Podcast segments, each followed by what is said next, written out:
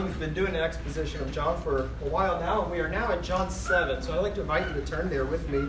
John chapter 7. And uh, we began this chapter, um, John 7, uh, a couple, three weeks ago.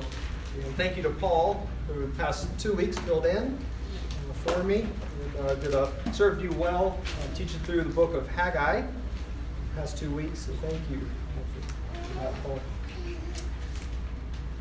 So we're in chapter 7 of the Gospel of John, and you'll remember that this chapter comes in a larger section in the Gospel of John, John chapter 5 through chapter 12. And in these chapters, the opposition uh, is growing towards Jesus. That's one of the main themes of these chapters. He's just been abandoned in mass after the feeding of the 5,000 in John chapter 6. His Galilean ministry is virtually over.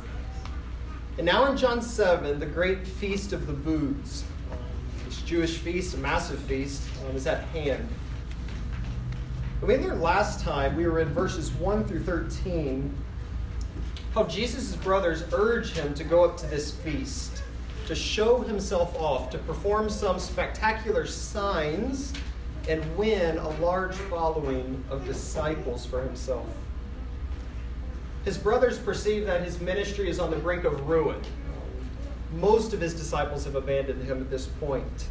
And so they reason that Jesus needs to go up to Jerusalem, do something spectacular. If you're going to be something, if you're going to be regarded as anything other than an out of the way rural preacher in Galilee, you need to win the capital. You've got to go to Jerusalem and win some disciples for yourself. At this Feast of Booths, Jews from all over the Roman world would be pouring into Jerusalem to celebrate this feast. It was the ideal place to go up, perform some, some spectacular signs, and win a following. But John tells us that his brothers say this because even they did not truly believe in Jesus. They, just like the crowd, had signs faith. They saw his signs, they were impressed by his miracles, but they failed to look beyond the signs to his person and his work, what the signs were meant to teach.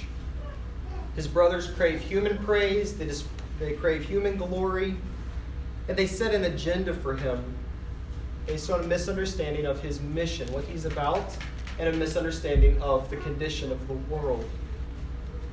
And so Jesus responded to them telling them that his time, that is, his appointed time to go up to this feast, has not yet arrived. Jesus cannot go up to this feast in the timing or in the manner of his brothers. He is on a specific mission given to him by the Father. We're going to see that his mission is ordained down to the very hour. His mission consists in teaching. He's not come to be a sign worker. He's come ultimately to be crucified, but before then, his primary goal is teaching. He refuses to go up to Jerusalem to win human praise. He's been sent with a message. And beyond that, the world before whom the brothers want Jesus to display himself, the world hates Christ. Look at verse 7.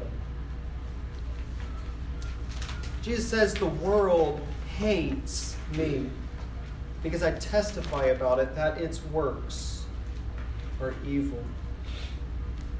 When he goes up, he's not going to win the favor of the world. He's going to win the favor of his Father. And when he goes up and speaks the word he does, the world will hate him. Why? Because he exposes their sin. Look what it says. Because I testify about it that its works are evil. So the brothers go up to the feast with this large caravan of Jewish travelers, multitudes pouring into Jerusalem, but Jesus stays behind in Galilee.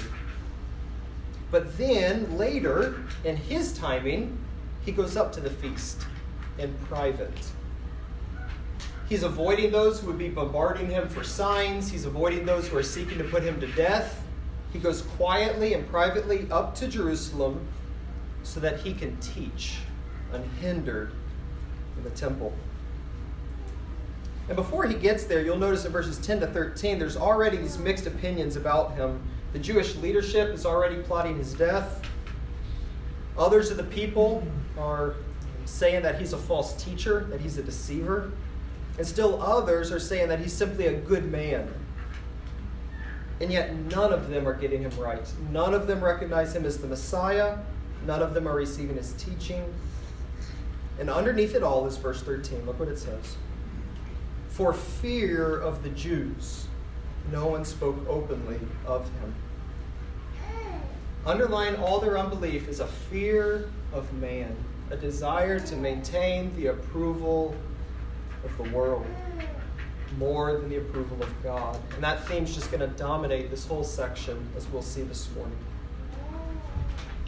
Well, that brings us to our section now. Um, so last week it was uh,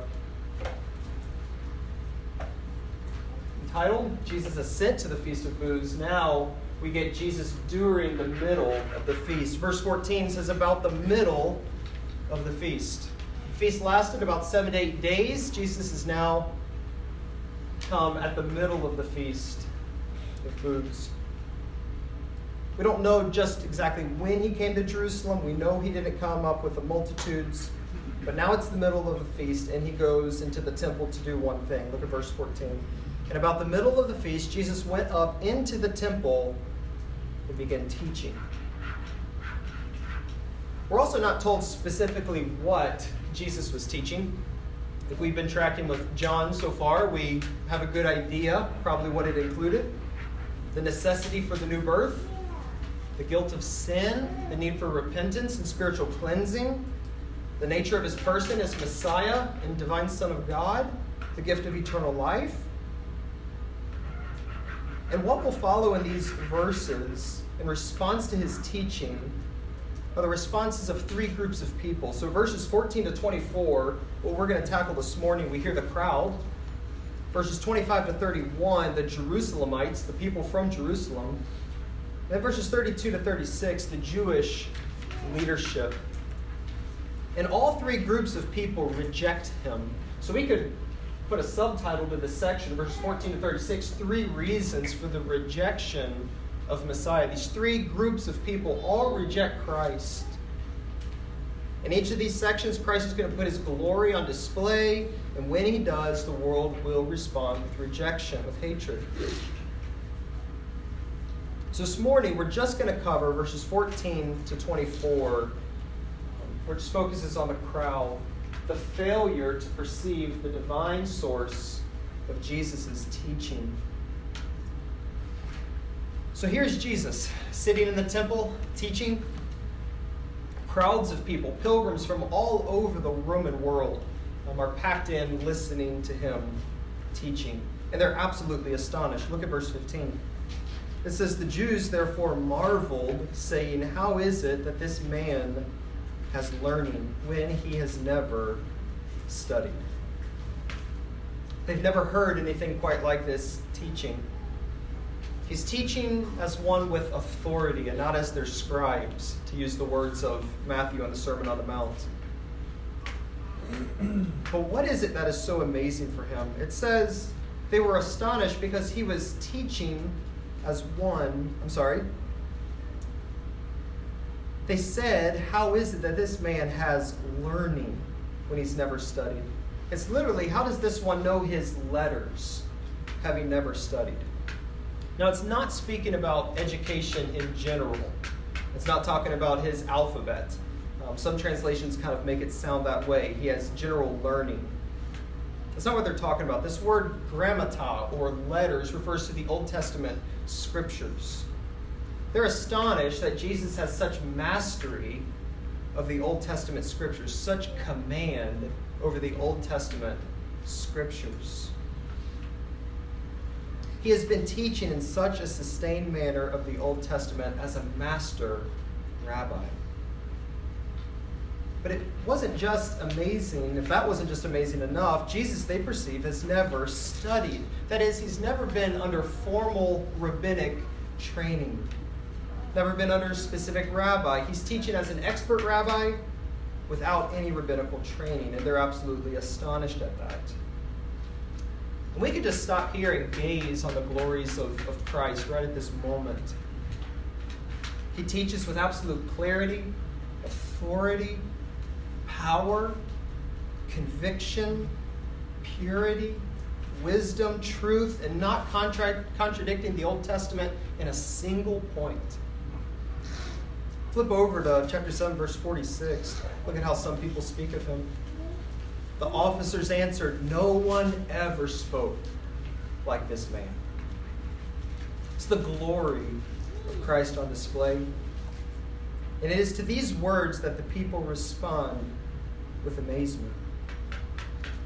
And then, in response to, in response to their amazement, Jesus grounds the credibility of his teaching in its alignment with God's will. So we just saw in verses 14 to 15 that the crowd is astonished at his knowledge of the scriptures without any rabbinic training. Now, we need to understand that this astonishment is not entirely positive. It's not totally a good thing that they're astonished at him. You see, the way rabbis taught was by constantly appealing to tradition of what previous rabbis taught. They would teach by quoting other rabbis who taught by quoting other rabbis. They did not prize originality. They would have viewed a person teaching the scriptures independent from established tradition as arrogant and lacking credibility. So they had a system which was set up in order to perpetuate tradition. This rabbi taught this, who taught this, who taught this. Rabbi taught by grounding all of his teachings in the words of rabbis so and so. This crowd is not just blown away by his ability, they also question his learning because it sounds like it's completely independent from established tradition. So they question if he's not indeed some arrogant upshot who has come with his own independent interpretation of Scripture and his own independent message. That's why they're astonished, primarily. Where did he get this teaching? Doesn't sound like it's from any rabbi. And so Jesus responds in these verses by declaring that his words are very credible, even more credible than any of their rabbis and he's not guilty of arrogance or self glory seeking. But notice what he says. He, he does not say, Hey, I'm God in the flesh here. I don't need a teacher. This is my teaching. It's not what he says. Look what he says in verse 16. He explains that the source of his teaching is the Father who sent him.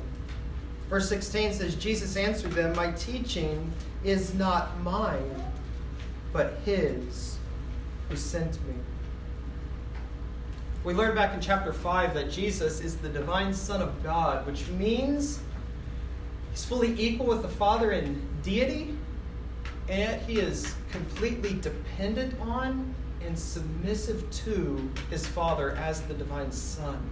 And it is the same here. He never speaks a word which the Father did not first give to him. He's not come with his own message. He's not claiming to have had no teacher. Rather, he's coming as one who's been taught from his Father, even God. That's quite a claim. The Father sent Jesus on a mission with words. Now, you might be thinking, well, Michael, couldn't any of the Old Testament prophets have said that, right? They all got a message from God, didn't they? It's true. In one sense, yes, they received the very words of God and they spoke it, and yet the Old Testament prophets spoke very differently from Jesus, didn't they? How did the Old Testament prophets speak? They said, Thus says the Lord. But Jesus came saying, Truly, truly, I say unto you. Jesus speaks with absolute authority. He speaks with the same authority as God the Father, and he deserves the same honor as God the Father. And yet he does so with complete dependence on God the Father for the words he's given to him. Well, that now leads us to verses 17 to 18, in which Jesus explains that the prerequisite to knowing the source of his teaching is a faith commitment to God's will. So Jesus just made this outstanding claim. Um, my words are the words of God the Father who gave them to me. how does Jesus expect any to believe him? It's quite a claim. I mean, his teaching is astonishingly different from anything that people have ever heard before. It rings with purity and truth. But how can he expect people to just buy into his claim that his teaching is from God and not of his own making? Well, the issue is found in the second half of verse 17. Look what it says. The focus is on source. Look at this. He will know whether the teaching is from God or whether, it's literally, whether I am speaking from myself. So that's the question. Where does this teaching come from? Is it from God or is it from himself? To speak a message from yourself means that it was produced from yourself based on your own authority and for your own glory. We're going to come back to that in just a minute, but just note these are the two options. Either Christ is speaking from God or he's speaking from himself. But notice also that Jesus tells us here that his claim is actually obvious and should be easily affirmed as true. Look at the beginning of verse 17. If anyone's will is to do God's will, he will know whether the teaching is from God or whether I'm speaking from my own authority. Jesus says it should be plain, the source of my teaching, but something is required of those who hear. There's nothing lacking in Christ's words to demonstrate their credibility. What is lacking is what is in the hearts of the people hearing him. His words, just like all of Scripture, are self authenticating. It means they prove themselves to be, they demonstrate themselves to be the very words of God. What is lacking is the necessary heart condition of his hearers. Look at verse 17 again. He says, If one should desire to do his desire, then he will know concerning my teaching where it comes from. In other words, fundamental to knowing and receiving Jesus' teaching from God is a heart which longs for and desires that God's will be done. Only these kind of people receive Jesus' words as they really are. And so, as the Jews continue to reject him, as they continue to stiff arm him, they make it clear they do not have hearts they think they do. They do not have hearts which truly desire to do God's will. And Jesus is going to objectively demonstrate this at the end of our passage. So it's building to this crescendo. But before we get there, let's just consider this a little bit more. What does it mean to be a person who desires to do God's desire? What does that mean? In the context of Jesus' ministry, it referred to a person with a true faith commitment to God's Word, the Old Testament Scriptures. They were people of faith.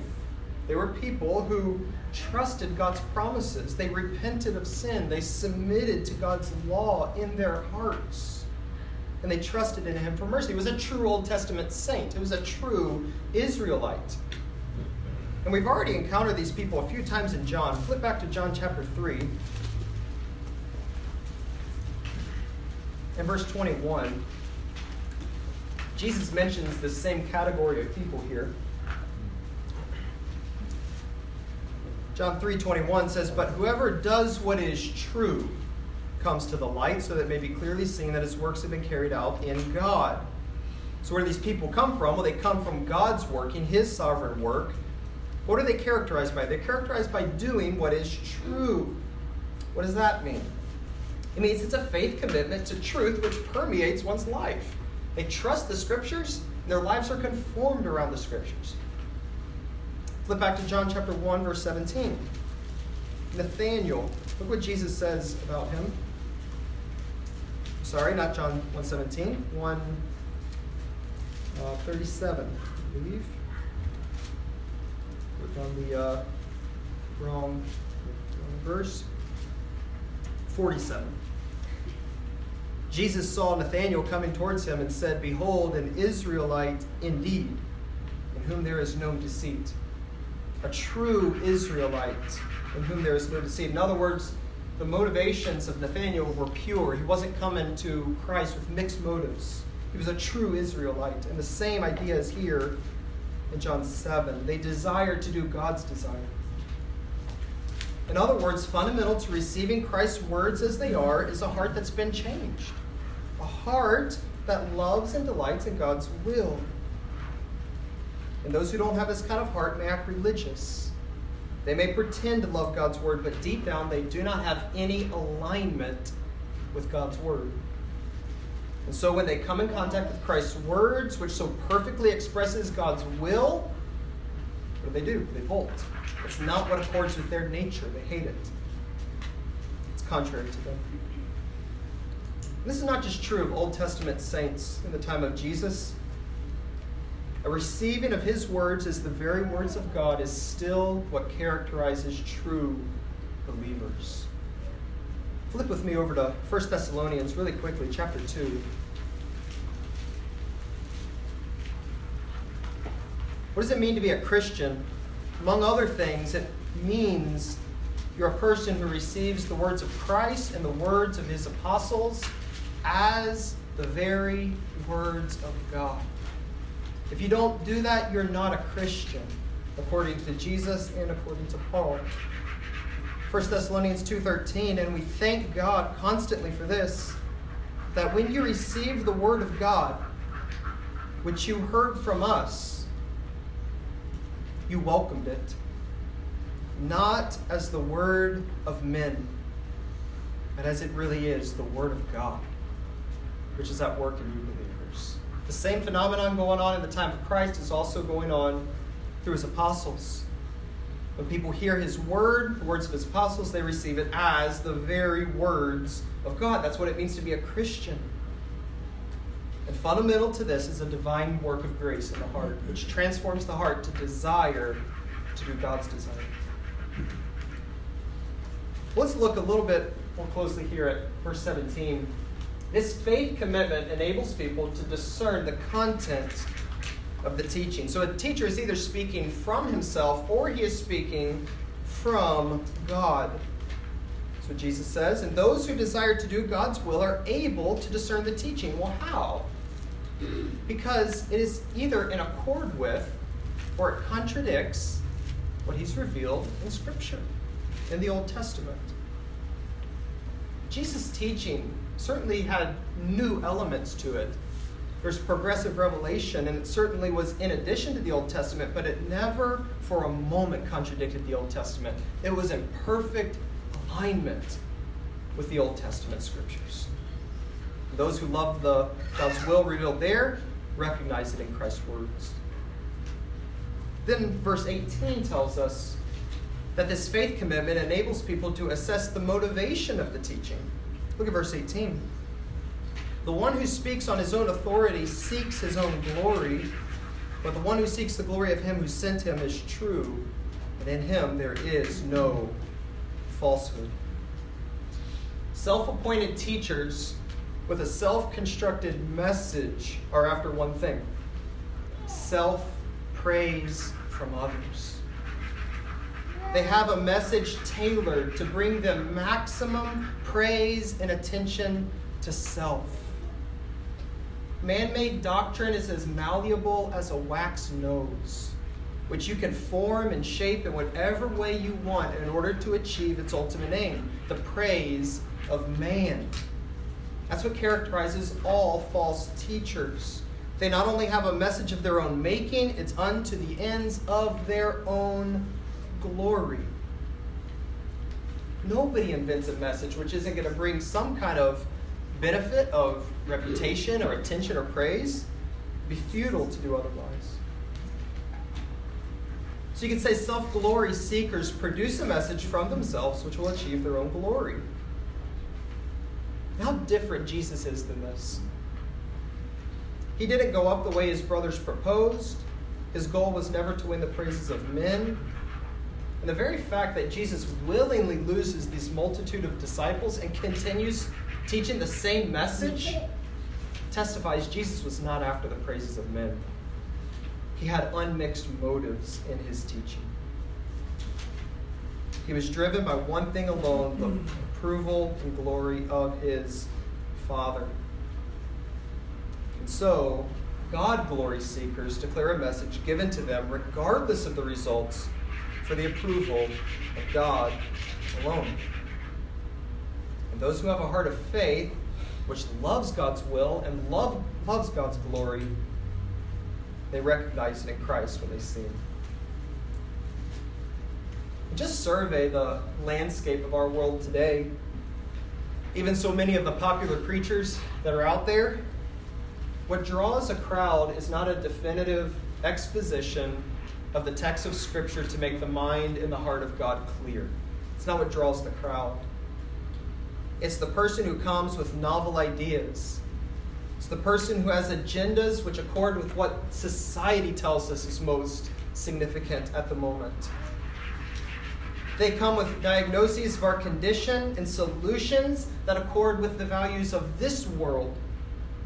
They shape biblical doctrine to align with what the world says is important, like social justice and things like that. Rather than declaring the Word of God, the mind and heart of God, despite the responses of the world. The world receives the world and they will not receive Christ or his words because they do not have this kind of heart. That's the point. And so Jesus concludes in verse 18, declaring that he is authenticated as true and without falsehood or without unrighteousness in him. Because his devotion to the praise of God and speaking only the words of God, devoted only to the glory of God, is governed by one thing, the doing of God's will. Therefore, he is true. He's reliable. He has unmixed motives. He's not tampering with God's word. And while this is perfectly modeled by Jesus, believers, all of you in here, are called to walk in the same footsteps as him, especially teachers. Got a few passages we could go to. For sake of time, go to 2 Corinthians really quickly. Paul tells us that this same kind of character and concern for the praise of God alone, it characterizes true preachers and it authenticates their message. Look at 2 Corinthians chapter 2, verse 17 really quickly.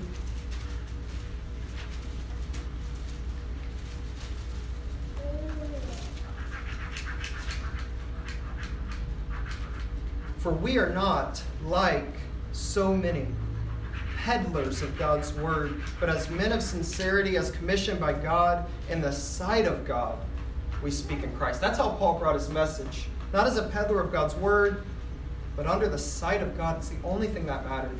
Now flip over to chapter 4. Look at verse 2. But we have renounced disgraceful, underhanded ways we refuse to practice cunning or to tamper with God's word, dilute it, make it more palatable, more fitting. But by open statement of the truth, we would commend ourselves. Paul commends his message by this very act of bold statement, not tampering with God's word despite the consequences. We would commend ourselves to everyone's conscience in the sight of God. That's what Christ is doing what he models for every one of us here. The message is authenticated even by the motivation of the preacher. Such a method commends the motivations of the preacher and his reliability. That brings us now to verse 19. Jesus explains that the source of God's revealed will is the law. Look what he says in verse 19. Has not Moses given you the law? So, if those who desire to do God's will are able to perceive Jesus' teaching, where do people that desire God's will come from? How do you know God's will? Where is it? It's in the law, the Old Testament scriptures, the law of Moses. Much to this crowd's surprise, Jesus is showing them that they, in fact, don't keep the law of Moses. They are not those who desire to do God's will. Look at the rest of the verse, 19. Has not Moses given you the law, and yet none of you keeps the law? So Jesus' point is that his words perfectly align with God's revealed will. These people who are rejecting him do not keep God's law. And he gives evidence. Look at the rest of the verse. Why do you seek to kill me? Murder was a violation of the sixth commandment. These people do not keep the law. Well, that brings us now to the second section, whereas verses 14 through 19, Jesus grounds the credibility of his teaching in its alignment with God's will. Now he illustrates his perfect alignment with God's law and the crowd's failure to do so. So in verse 20, the crowd hears him say this that they don't keep the law and that people are seeking to kill him. In verse 20, they say, You have a demon who is seeking to kill you. Crowd accuses Jesus of demon possession and paranoia.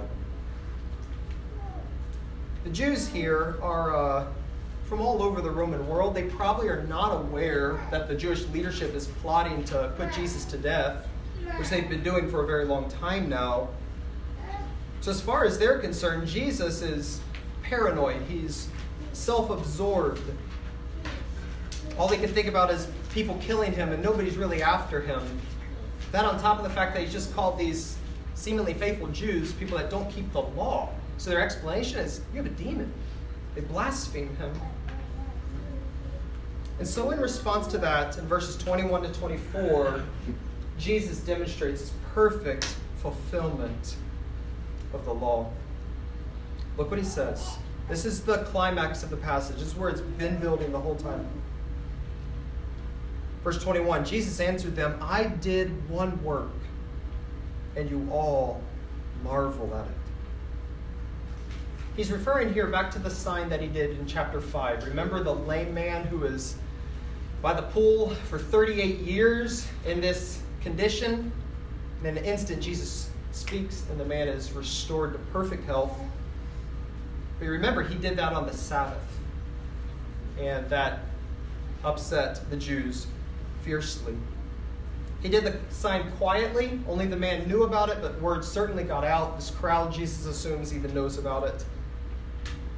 And Jesus brings this sign up that he did about a year ago. He brings it up in order to illustrate his point that he fulfills the law and that these Jews do not desire to do God's law. He says they marveled at it.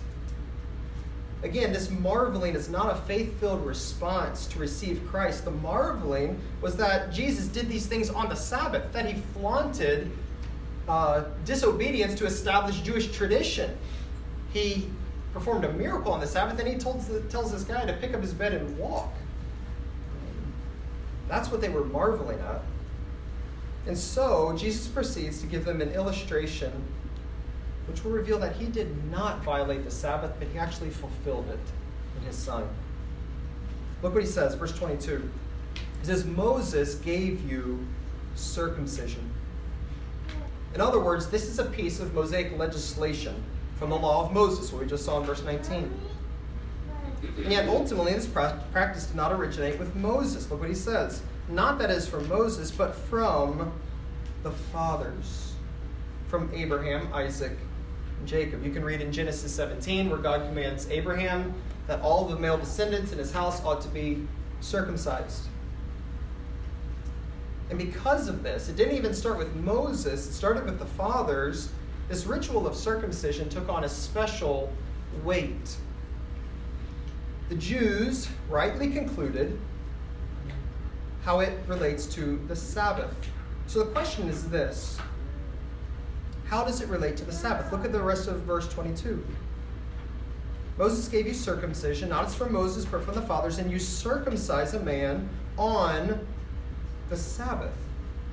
So, what do you do if a baby boy's eighth day, the day on which he is required to be circumcised, falls on the Sabbath? Which do you violate?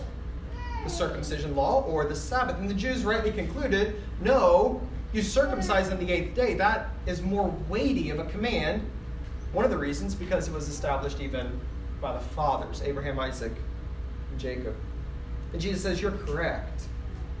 It would not be a violation of the Mosaic law to do so. In fact, it would be a violation not to do so. Now, look at the rest of the verse, verse 23. Jesus now goes from a lesser to greater argument. If on the Sabbath a man receives circumcision so that the law of Moses might not be broken, are you angry with me because on the Sabbath I made a man's whole body well? The principle established by circumcising on the Sabbath is now applied to the entire person, not just a part. If the lesser is true, circumcision, how much more appropriate was it that Jesus restored this whole man's body on the Sabbath? In other words, Jesus didn't violate the law in any way. But there's something we need to see here. The Jews very well could have argued, Jesus, that illustration doesn't work. This man was ill for 38 years. You could have waited until Monday or Sunday, right? There was no urgency to do it on that day, not like the circumcision issue. There was not a pressing need for it. So there's something a little bit more going on here. Look back at verse 22. The ESV drops it out, but it is very significant beginning of verse 22 says, On account of this, on account of this, Moses gave you circumcision. What is he talking about? He's talking about the sign he just did. On account of what my sign illustrated, on account of my sign, Moses gave you circumcision. Remember back to chapter 5, Jesus' sign healing this man's body was giving a foretaste of the restoration that he as Messiah was bringing. In an instant, he transforms this man's body to give you a taste of the transformation of the entire creation Messiah was going to bring. Transformation of human souls in the new birth, and transformation of creation as the Son of God. That was the point of the sign. And Jesus here says, on account of this, on account of this renewal of all things, Moses gave you circumcision. In other words, the circumcision command looked forward to and anticipated the restoration of the entire person and the entire creation. Think of other places in the Bible, it talks about circumcision of the heart. The external symbol was simply a sign that was meant to picture an internal reality restoration of the soul and a restoration of the creation that was coming. D.A. Carson said it this way it was on account of such precisely of precisely such thorough renewal that Moses gave the circumcision law. Jesus' work of restoring this man's entire body was a foretaste of universal renewal Jesus was bringing. And as such, it was in full accord with the purpose of circumcision. But what about the Sabbath? The Sabbath day also looked forward to God's promised rest. And if circumcision fell on that day, it took the your place, and it was appropriately carried out. Look, listen again to D.A. Carson. He says Jesus' healing of the whole man thereby becomes a fulfillment of Old Testament circumcision on the very day that served as a signal of God's Old Testament purposes of redemption and rest. In other words, the Sabbath day was the most appropriate day for Jesus to do this sign. For in doing so, he was demonstrating that his work he's come to accomplish fulfills the very thing circumcision and the Sabbath was pointing to. Put it this way so weighty was the institution of circumcision that it even overrided the Sabbath. And Jesus is saying that even more weighty is the work that he has come to accomplish that is appropriate to suspend the Sabbath regulations. Leon Morris put it this way the true meaning of the Sabbath and of circumcision is seen in Jesus' action. He is not transgressing the law of Moses, but fulfilling its deepest meaning. And had the crowd and had the Jews really had a heart that loved and desired to do God's law, that knew the heart of his law at this level, they would not have condemned Jesus. They would have seen that his works actually fulfilled the law of Moses. Brings us to number three. He declares their failure to judge according to God's will. Look at verse 24. Do, do not judge by appearances, but judge with right judgment. They are angry with him for his violation, but it reveals they're not people who do God's will. They're breakers of the law, evidenced in their anger. Once more, D.A. Carson says if their approach to God's will were one of faith, they would soon discern that Jesus is not a Sabbath breaker, but one who fulfills the Sabbath, the circumcision. The heart is fundamental, heart of faith. It's Christ, He fulfills it all. So, this is one of the reasons why people reject him. It's not because he abolished the law, it's not because he contradicted it, it's because they failed to have hearts of faith. So, I have a few closing implications here. Any questions, comments before we wrap up? Yes, Bob. I have a question. Uh, I knew in PCA circles or Presbyterian circles, they'll often refer to circumcision as being carried through, mm-hmm. and then it's a sign or a symbol of. They use it for infant baptism justification. Yep. Is this a, a verse that we could go to to kind of negate that, or is it not really that clear here for that? Sure. Um, yeah, I think there's certainly principles involved. Um, say one of the main reasons I don't think Presbyterians are correct is a hermeneutical issue. Um, they miss the uniqueness of the new covenant. Um, the new covenant people is not like the old covenant mixed, uh, where everyone had the sign of the covenant and only a few uh, were actually possessors of it. New covenant is radically different. Everyone in the new covenant um, is a member of the new covenant. Um, and they have the sign of it, which I would say is, is baptism, not circumcision or infant sprinkling. Um, but he certainly does fulfill circumcision here. Um, so, yeah, that's a good point.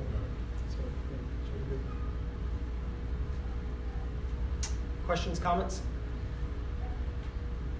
Not an easy passage for sure, uh, but profound nonetheless. Speaking of not easy, I'm curious about trying to wrap my mind around the Jesus' statement that he's speaking not from himself, mm-hmm. from the Father, mm-hmm. but then the, also the statement you made where he says, consistently says yeah. throughout the Sermon on the Mount that I say. Yeah. So there's that.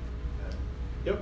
Seem, that tension, I guess, he is speaking with his own authority, yet yes. speaking with the Father's authority. Mm-hmm. Yep. And it is a it is a tension, but. Um, it really is a good illustration of his place in the Trinity. He is very God of very God. He deserves the same honor as the Father. He has the same authority as the Father.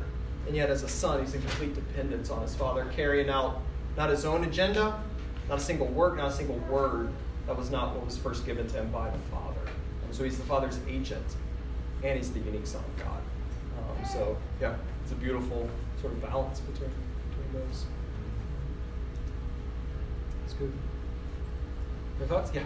So, according, so you would say when Jesus said that the healing of the man's body is according to the custom of circumcision, that's pointing to physical circumcision is the sign of the future spiritual circumcision that God's going to do to the hearts of His people, which is pointing to the full work of redemption when we are like returned once again to God's presence and we have both like heart and I think it is. I think Jesus is saying the one of the main purposes of circumcision in the Old Testament is to be a sign pointing to the future reality of God's restoration of all things.